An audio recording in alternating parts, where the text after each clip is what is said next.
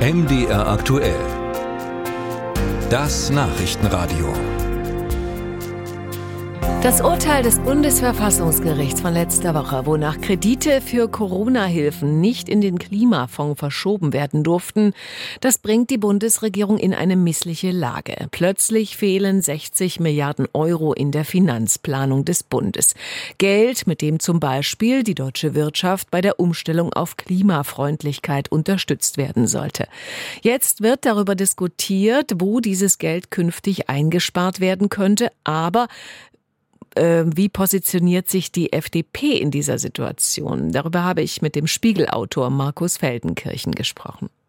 Herr Feldenkirchen, äh, die Ampelkoalition muss jetzt 60 Milliarden Euro finden oder einsparen. Jetzt wäre eigentlich Christian Lindner der Mann der Stunde, der sagt, wie die Lösung aussieht, aber man hört wenig Konkretes von ihm. Ja, mich wundert's nicht, weil man muss sagen, die ganze Bundesregierung ähm, war absolut überrascht von diesem Karlsruher Urteil. Sie hatte keinen Plan B und äh, gleichzeitig ist festzuhalten, der Kit, woraus diese Ampelkoalition, wo es wenig Gemeinsamkeiten gab, ähm, bisher zusammengehalten wurde, das waren die ähm, zig Milliarden Euro, die, wie wir jetzt wissen, quasi auf nicht sauberem Wege in die eigene Tasche getrickst wurde, um die jeweiligen Lieblingsprojekte von SPD, FDP und Grünen zu finanzieren. Diese Trickfinanzierung ist nun aufgeflogen und alle stehen ratlos da, allen voran der Bundesfinanzminister, der, da gebe ich Ihnen recht, die größte Verantwortung trägt und auch an dieser ganzen Konstruktion. Also er hat quasi seinen Stempel gegeben, wir können das so machen mit diesen äh, Sonderhaushalten, aber es geht eben nicht so.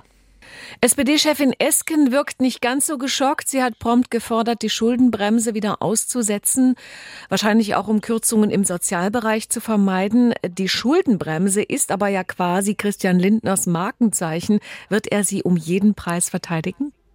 Ich bin mir sicher, er wird sie um jeden Preis verteidigen. Er kann gar nicht anders.